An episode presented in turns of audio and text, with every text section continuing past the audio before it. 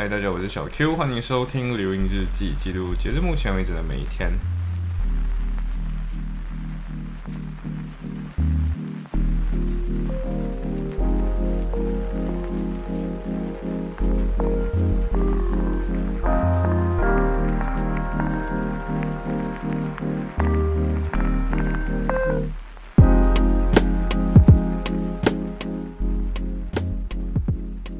对所以这一天其实呃，我主要就在看一些奇奇怪怪的东西啦。就是原本是想要跟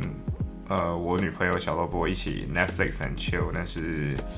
呃，要么她太累，要么我太累，要么就是她没睡醒，或者是要么我还没睡醒这样。我记得那天还是去爬山，然后她爬山就那一天她没睡着，就是你知道爬山要很早起嘛，对不对？所以她最后就。因为担心自己早起不了，然后就因此而没有睡着，就跟我特别像。我每次在赶火车啊，还是赶飞机，我都特别容易这样子就睡不着。呃，然后那天就因为这样子，所以我们就没有 Netflix and chill 到了。然后我自己个人就看了很多奇奇怪怪的东西，也开始看了很多奇奇怪怪的内容，还有电影。呃，先讲一些奇奇怪怪的内容，过后我会分享我看的一部电影，叫做《Curiosa》珍品，就珍珍惜的珍，然后品味的品，就是很珍贵的东西的意思。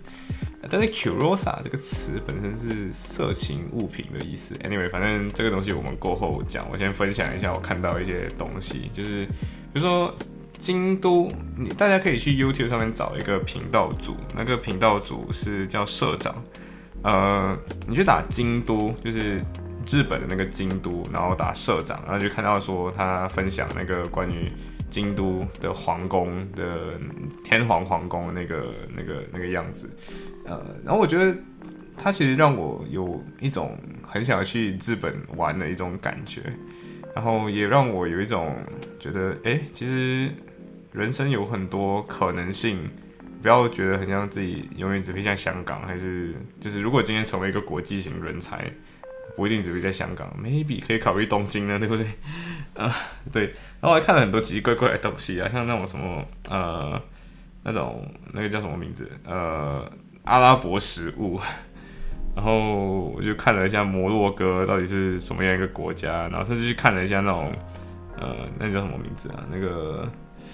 呃。我突然想不起来，但是，嗯，简单就是我看了很多奇怪的东西了。然后，Tyler 的 Creator，对，就是 Tyler，大家知道 Supreme 这个牌子对不对？呃，潮牌嘛，对不对？然后我就有想过，就是 Supreme 这个牌子到底是怎么红的，就是怎么火起来的。然后我之前在很久很久以前，我曾经想要探索过，就是 Tyler 的 Creator 到底是怎么样一个人，他到底又怎么样火起来这样。然后刚好就看到一个东西叫 The Odd Future。那我后来去追一下啊，就其实 Odd Future 这个团虽然没有这样解散，但现在已经没有在运作中了啦。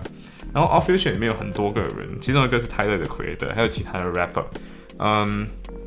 他们会发一些很酷的歌，像比如说呃 The Odd Future 就曾经发过一首歌叫 Bastard，那 Bastard 这首歌是 Tyler 的 Creator 做的。然后那张专辑里面有很多奇奇怪怪的歌，然后分别由不同人做。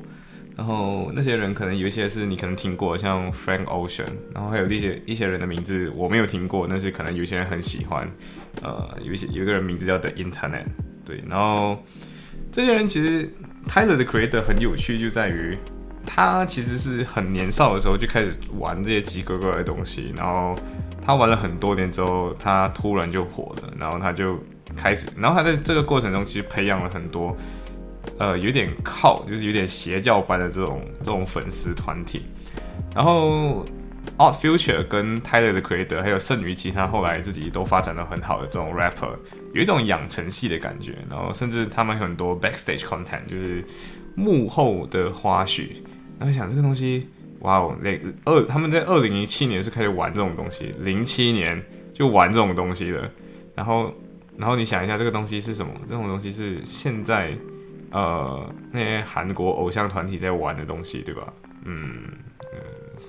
突然间想起一些东西，是不是？对，你就看到说，哎，他们就是当年在加利福尼亚州，就 California State，美国加利福尼亚那边玩这些东西，然后后来又搞了一堆有的没有的东西，然后其中一个就是他们在 The Odd Future 的那个年代，他们会经常穿 Supreme 的的产品，然后他们就通过这样的方式把 Supreme 带火了，对。然后其实 Tyler 的 Creator 只比 Supreme 呃年长三岁，对，就是你想一下，就是他三岁的时候有这个牌子出现，对，嗯，然后这个牌子就这样子被他带火了，就是他们这整群人一起带火。呀，所以大家如果有兴趣，还是可以去听一下 Tyler 的 Creator 的歌。然后记得这首歌，这些歌其实都有一点少儿不宜，里面有很多那种呃奇奇怪怪的那种脏话。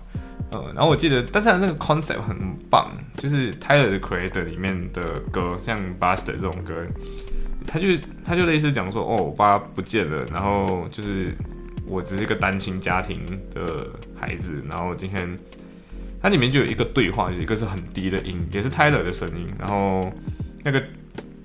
低音模仿的就是类似一个 counselor 的一个一个医生或者是辅导员这样的一个角色，然后问一个问一些问题，然后问了问题之后，Tyler 就会以他平常 rap 的那种那种情况，就是在那边唱，然后唱的东西都是一些他生活遇到的问题，然后我觉得他的问题不仅仅其实是他遇到的，就其实现代性遇到的。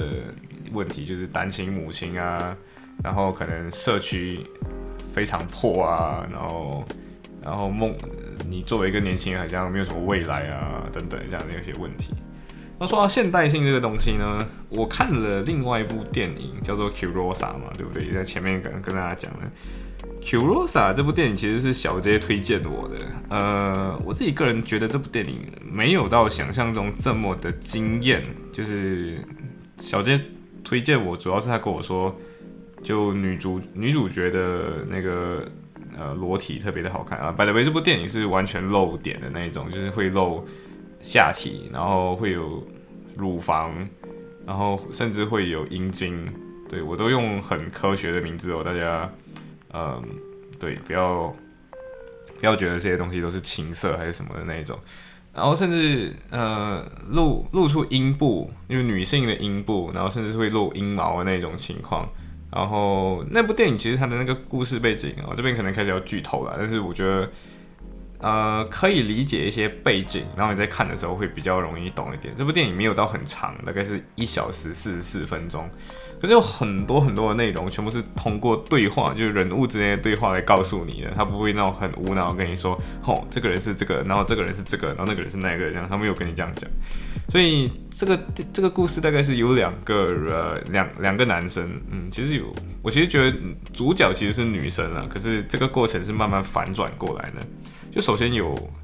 呃一对。呃，我觉得算是同学或者同学兼好朋友，他们都是同一个老师，都拜于同一个老师。然后他们是法国的上流上流社会的人。呃，这个故事发生在一九多年哦，那个时候刚刚有照相技术，嗯，应该还没有打第一次世界大战。呃，对，就是那个你每次知道那种好像很古代的那种法国，或者是你就是大家可能知道，可能那时候大清帝国还在那种法国了。嗯，可是那个时候我们可以讲工业革命引起的最大的变革，就是女性开始加入生产，呃，或者说女性的生产变得不是在家庭里面做生产，因为如果我不知道大家有没有可以回忆一下，像你看有一些。呃，可能在乡村里面的女人，她们其实也是要工作的，她们只是在家工作而已。比如说，呃，农务农方面的话，可能比如说靠海的，我自己个人可以回忆得起的，就是靠海的那种，他们可能会接一些那种可能需要，比如说江鱼仔需要拔去骨之类的那种这样子的活，呃，或者是可能虾米需要帮大家排好，或者就是或者是那种螺丝，呃，我自己后来看到的是那种螺丝。要包装好，就是，呃，可能这边有两个大的螺丝，然后一个小的螺丝装进去一个袋子里面，然后那种那种工厂就会把这个东西送到那个妇女的家中，然后她就自己打包好，然后再送回去这样子。嗯，对，就是为什么东西这些东西为什么不用机器解决，只是因为成本问题，就是人比机器要便宜了。对，所以那个时候法国经历了工业革命。然后，这个工业革命导致的一个最大的东西，就是妇女从家庭里面的这种生产单位，以家庭为单位的生产方式解放出来，然后他们开始加入其他的社会，呃，社会的劳作里面。所以你在这个店里面，虽然它没有暗示这些东西，但是呃，你可以从大街上看到的满满都是女性这一点，然后女性可以呃自由的出入、自由的出门这件事情，就可以看出一二。对，然后你也可以看到说那个时候的女性，至少上流社会是受到一些呃基础，我觉得不只是基础的，就是。比较深入的文化教育的，就是他们知道说，哦，到底要怎样子去写一首诗，甚至可以读得懂别人的诗。这个东西你对应回去中国古代的话，就是呃，可能是民国初年，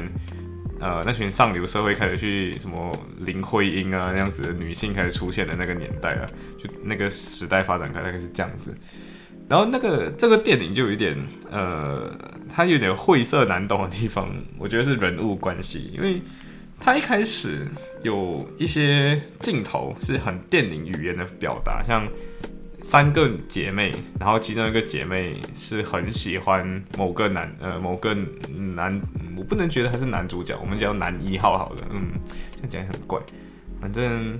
呃男 A 男 B 男 C，反正这些东西都不是真正的重点，反正我觉得男性其实不是不是主角。然后那时候男生男一他是一个很帅的一个哥们，然后这哥们又很会撩妹，然后又是个摄影师，然后很呃摄影技术在那个时候才刚刚出现，然后那时候 koda 的相机才刚刚呃发明不久，所以这个这个人又因为呃会有一台柯达相机，所以他就会经常约人上来。呃，就是路边的女子做他的模特，然后顺便就跟他做爱。然后我觉得这个东西，你想一下，好像很有点不可思议，对不对？你就想今天 Switch 刚开始出的时候，然后你就说我家有一台 Switch，要不要来我家看玩 Switch，或者是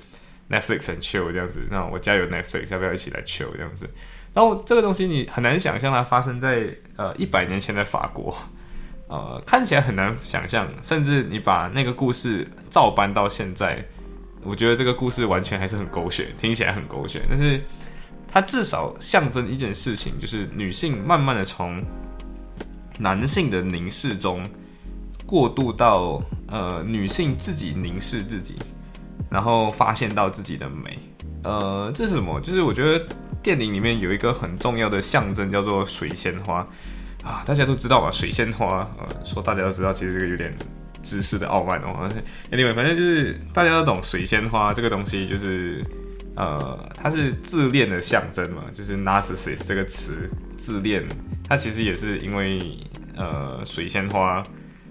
呃，有一个神，他他后来他有一个神，他很长得很好看，可是他不可以看见自己。呃，因为他看见自己，他就爱上自己，然后爱上自己的时候，他就会坠入河，然后坠入河之后，他死后就变成水仙花。大概那个故事，那个神话故事是这样子。呃，这个电影里面，女主玛丽，她其实也是这样的一个过程，就是先被别人凝视，因为她长得很好看，所以别人凝视她，然后而后她自己后来发现到自己的美，然后再从自己发现自己美之后，掌握了自己。自己生命中的主动权，或者说感情线路里面的主动权，我觉得这种就是一种女性的意识跟女性的自我觉醒。就首先你要知道，呃，我今天也跟小萝卜刚好聊到这个这个话题了，就是他去爬山嘛，他去爬山的时候就遇到，嗯，呃，怎么说？他他就穿着他运动内衣上山了，然后他也没有在套，他就套一个外套，然后运动内衣嘛，就是可能你。呃，上山的过程中可能会跑一点位置啊，还是什么的这样子，然后他就变得他的乳沟就可能会比较明显一点这样子。然后他们刚好爬到山上，然后要拍照的时候，他们不是不是他自己一个人去的，就是好几个一般朋友一起去的，就会有一些女性朋友，就是他的他的朋友们就会跟他说：“哦，这个拉一下，折一下这样子。”然后他自己个人就觉得没有什么，我自己个人也觉得没有什么了，就是今天衣服就衣服嘛，对不对？所以，嗯。其实这个东西就是女性有的时候，你看为什么你要思考一下，为什么今天我的小萝卜的朋友会跟他说你今天要折一下胸口，是因为在场有其他男性的凝视，就是连女性自己个人都会发现到男性的凝视，然后并且以男性凝视的视角来观察自己。对，这就是男性凝视无所不在的一个地方。然后我们自己个人，我们的社会现在还是有各种各样的男性凝视啊，就 male gaze。呃，这个概念你可以在电影里面经常看到，就是很多角度其实都一开始电影一开始的它的角度很多都是。男性去看待女性时候会有的一些视角，甚至到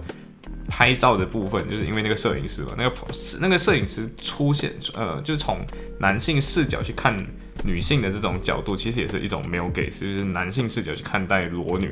然后男性视角去看待女性拍的裸照等等的。呃，我觉得那个反转在于，呃，两个女生突然发现到自己。呃，有雌竞现象，就是雌性竞争现象。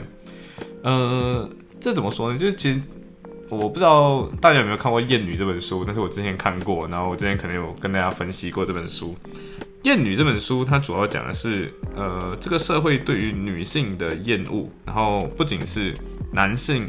厌恶女性气质，然后女生自己也会自我厌恶这样的一个这样的一个社会现象了。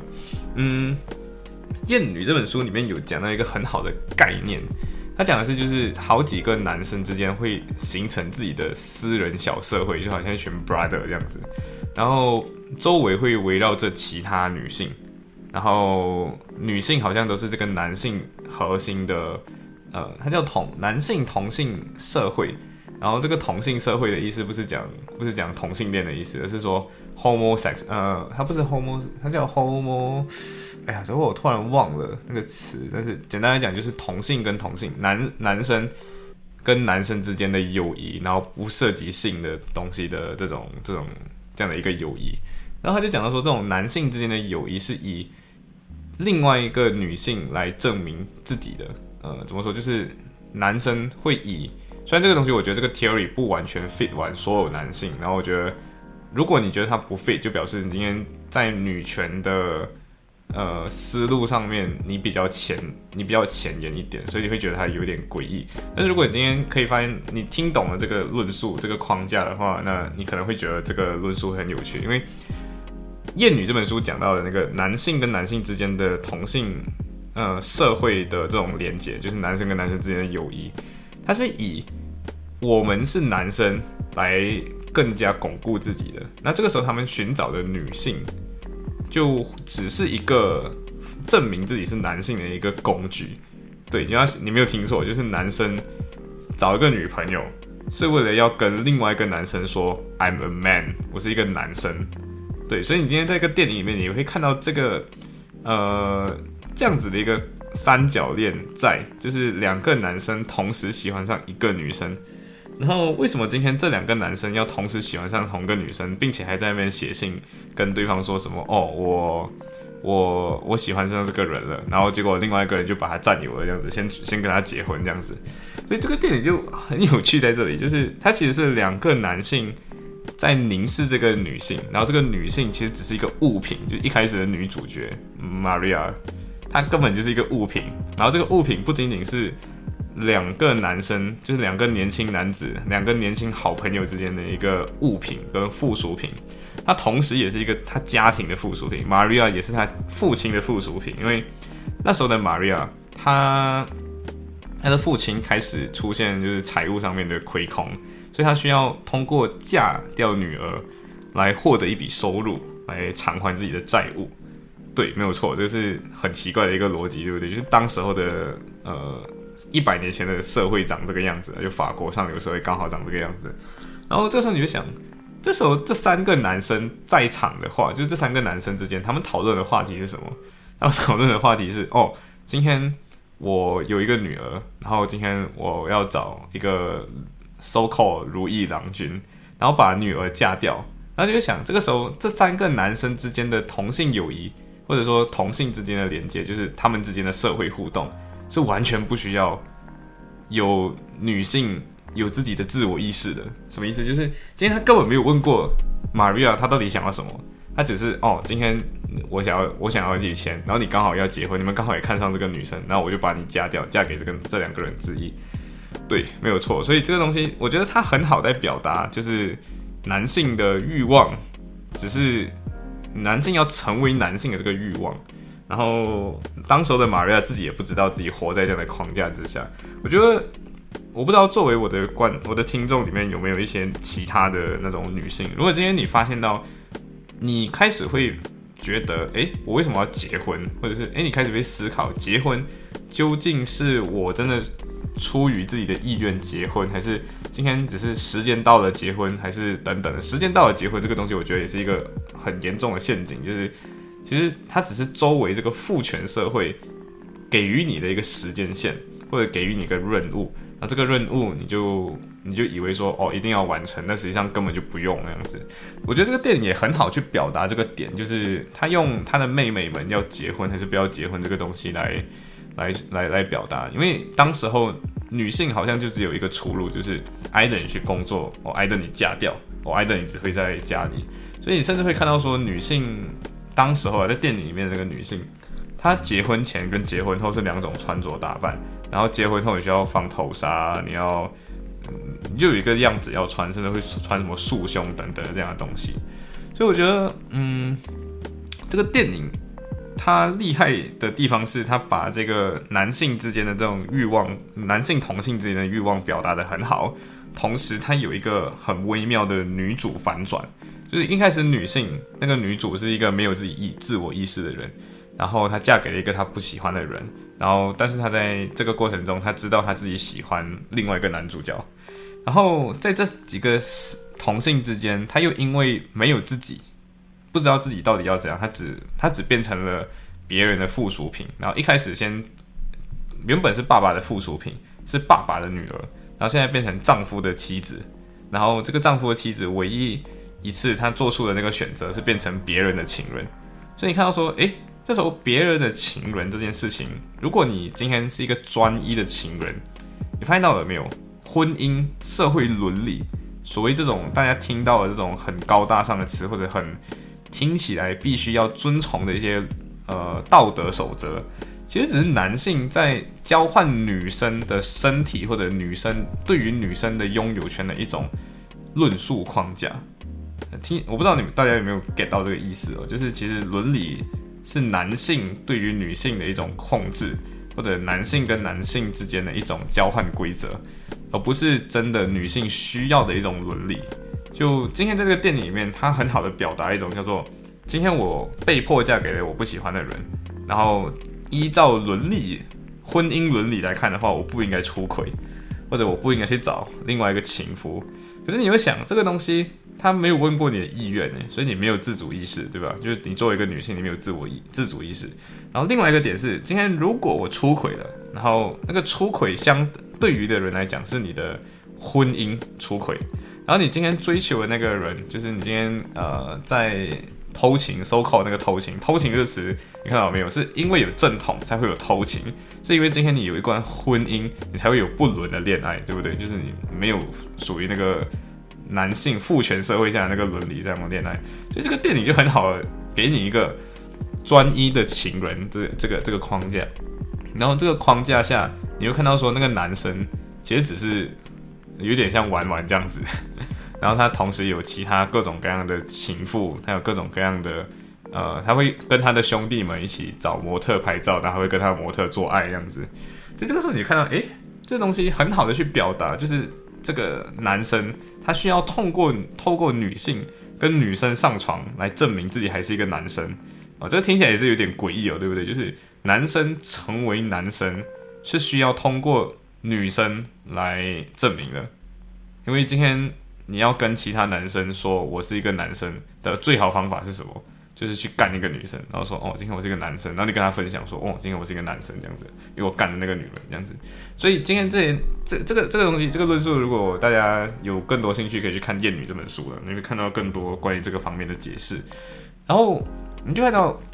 你就看到说，呃，那个没有跟男没有跟女主结婚，可是又是女主情妇的这个人。他呃怎么说？他有一个癖好啦，就是他会去收集各种他拍过的模特。所以你看到说这个模特，他都需要透过凝视跟占有，或者是通过跟女性做爱这件事情来证明自己是男生。然后他这整个过程当中，他又不想被婚姻这个东西束缚，所以你就看到说，诶，这是一种男生之间会有的，或者男性会有的一种自我矛盾，就是我既不想要婚姻关系的枷锁，可是我又需要呃一种可能性上面的解决。可是解决性欲望这个东西，我不觉得只是纯粹的生理欲望，不然的话，男男主就没有办法在后面跟你说我要禁欲。所以它不是一种生理欲望的话，只能说明它是一种心理欲望，就是我要成为男性的这种心理欲望。呃，所以这整个过程在中间反转的地方是两个女生，就是一个是呃模特儿，那个每次被拍照的模特，然后女主自己也是男生男主的模特儿，然后他们就一直被啊，you know，就是两个人就一直证明自己才是值得这个男性来喜爱。然后，然后我觉得这个点就开始反转了，就是两个女生都发现到，actually 他们在雌竞，就是雌性之间去竞争，都是一起去围绕一个男生在竞争。可是有没有可能，女生跟女生之间是可以有友谊的，就可以有自己的纽带，可以有自己的社会纽带，然后自己 form 出自己的一个一个革命情节吧？听起来，就女生可以不可以跟真女生真正有真拥有真正的友谊？然后我觉得这个电影给出的答案是 yes，因为。他们过后就争这争这，然后我们就开始去探讨，就是就那个女生就说，那就是那个模特就说，哎，我自己知道自己的敏感点在哪里，然后这是为什么男主很喜欢我，然后他就带他就引导呃女主去自慰，就是学习怎么去认识自己的身体，然后我觉得是从这里开始，女性就发现到，就是女主自己本身发现到我自己的愉悦感，或者是我对自己的认识。可以不需要通过男性作为一面镜子来发现，我可以通过自己来认识自己，所以我觉得自慰这个东西是在这部电影里面一个很重要的转折，然后刚好它也在电影的中间啊，所以我觉得他安排在这里是有一个刻意属性的，他在这边跟你说，女性在这个时候发现到自己可以自给自足，自己可以不属于男性。然后甚至性的愉悦可以不是别人给的，可以是自己给的，所以我觉得这是一个很好的呃电影表达了。然后从这个时候开始，你就看到说女主会拿相机拍男生，然后我觉得这个拍男生是嗯，一个是他后来有的另外一个情妇，呃另另外一个情人男生，然后他拍男生，然后我觉得这是一个视觉反转，就是从 male gaze 变成 female gaze，是女生看待男生的视角，就是女生怎么去看。他所谓的呃好看的男生，然后这个反转也不仅仅发生在他的情人，他也发生在他跟男主之间的这个关系，所以我觉得这个很好的，他们后来还去动物园嘛，对不对？然后这个动物园也很好的表达这件事情，就是呃女主她刻意的放了呃老虎的动画，所以我觉得其实她在讲呃就是。应该是讲说女主在她的台词里面有讲到说她身体有一只老虎之类的，对不对？所以我觉得她很她在暗示着，就是女主其实是那只老虎，然后老虎就是那个猎手嘛，就是去捕抓别人的那个人。然后他又 他又用猴子，就有一个幕是那两个呃那两个男生，一个是 Henry，另外一个是呃 Pierre，然后 Pierre 跟 Henry 这两个人一起。走在动物园，然后就有两只猴子在笼子里面。我觉得这是一个很有趣的一个意象诶，就是你可以有很多种解读方法。就是艾德，你可以讲这两，他导演就是要讲，或者编剧就要讲这两个男生就是两只猴子，然后猴子就是给给给老虎去去捕猎的那种。我我可以这样想，然后猴子刚好又是那个社会性动物嘛，然后又可以又可以诠释成。这些东西原本他们都只关在笼子里面，然后其实你会看到说，人其实都关在笼子里面，就是那个笼子叫做我们的社会里的呃伦理价值观，或者我们社会里面的呃一些父权社会啊，应该讲父权社会里面的条条框框。而且我要我这边要提醒一点，就是父权社会不是只有女性被关在里面，而是男生也会被关在里面。就是你想今天。男生跟男生之间如果没有办法，呃，用其他方式来认识的话，他们就不停的需要去通过呃获得更多女性的认可来证明自己的价值。所以你看到说，呃，里面有一个幕是呃那个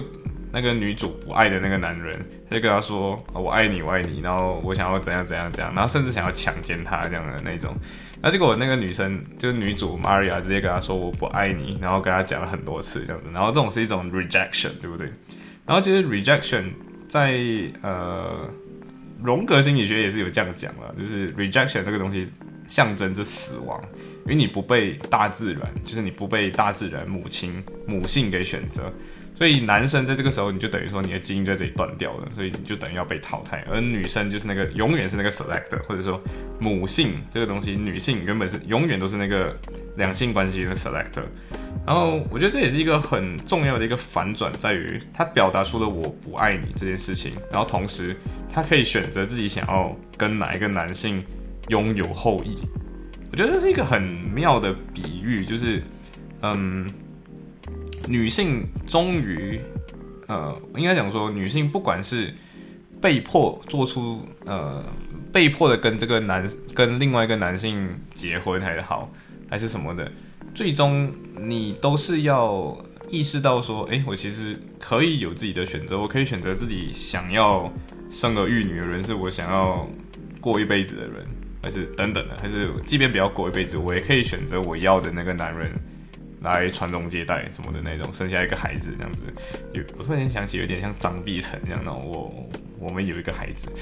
Anyway，反正就是我觉得这个电影在后面，他把就女主自己把自己的东西写成一个经历。他，但是他套用了一个男生的名字，就是那个笔名是男生，然后那个那个发那个发行商还跟他说，我们可以一起吃个饭，然后那个那个发行商的眼睛是一直盯着女主的，然后他甚至还会撇过去，就是靠近靠上去女主，就是女主走闪开，然后还会靠上去这样子。我觉得他其实就很好的表达，就是在这个充满没有 gays 的这个社会里面，你你你作为一个女性，你能够做的是什么？就是。爱的解放自己，然后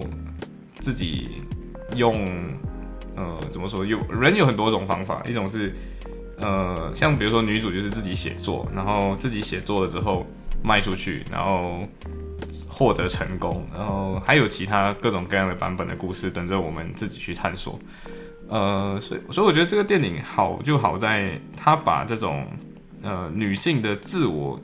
意识到自己的美的过程中，用水仙花的自恋来来发现到，就是来来表达来隐喻，就是女生你终你终究要发现自己的性感，跟终究要发现到自己的美。然后你发现自己的美之后，你就发现到自己其实就是自己的武器，你的美貌、你的乳房，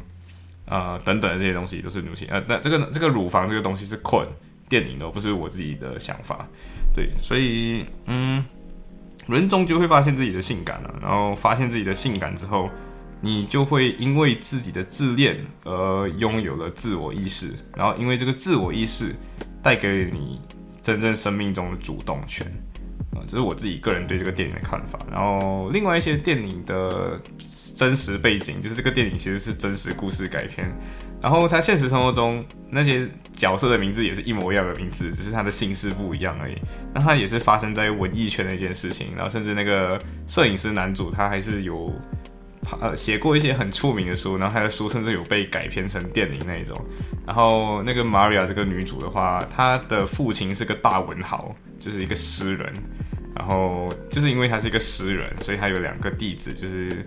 也就那两个弟子，对，然后他一样也有三个女儿，所以就是这个这个东西其实是当时候发生在上流社会的一件，呃，吃瓜群众喜闻乐见的一件事情嘛，对，所以大家如果有兴趣，还是可以去看一下。不过这部电影，嗯，我应该讲还是有点沉闷的，对，即便它有各种各样的裸体，我觉得它不属于情色，我觉得它比较算是，呃。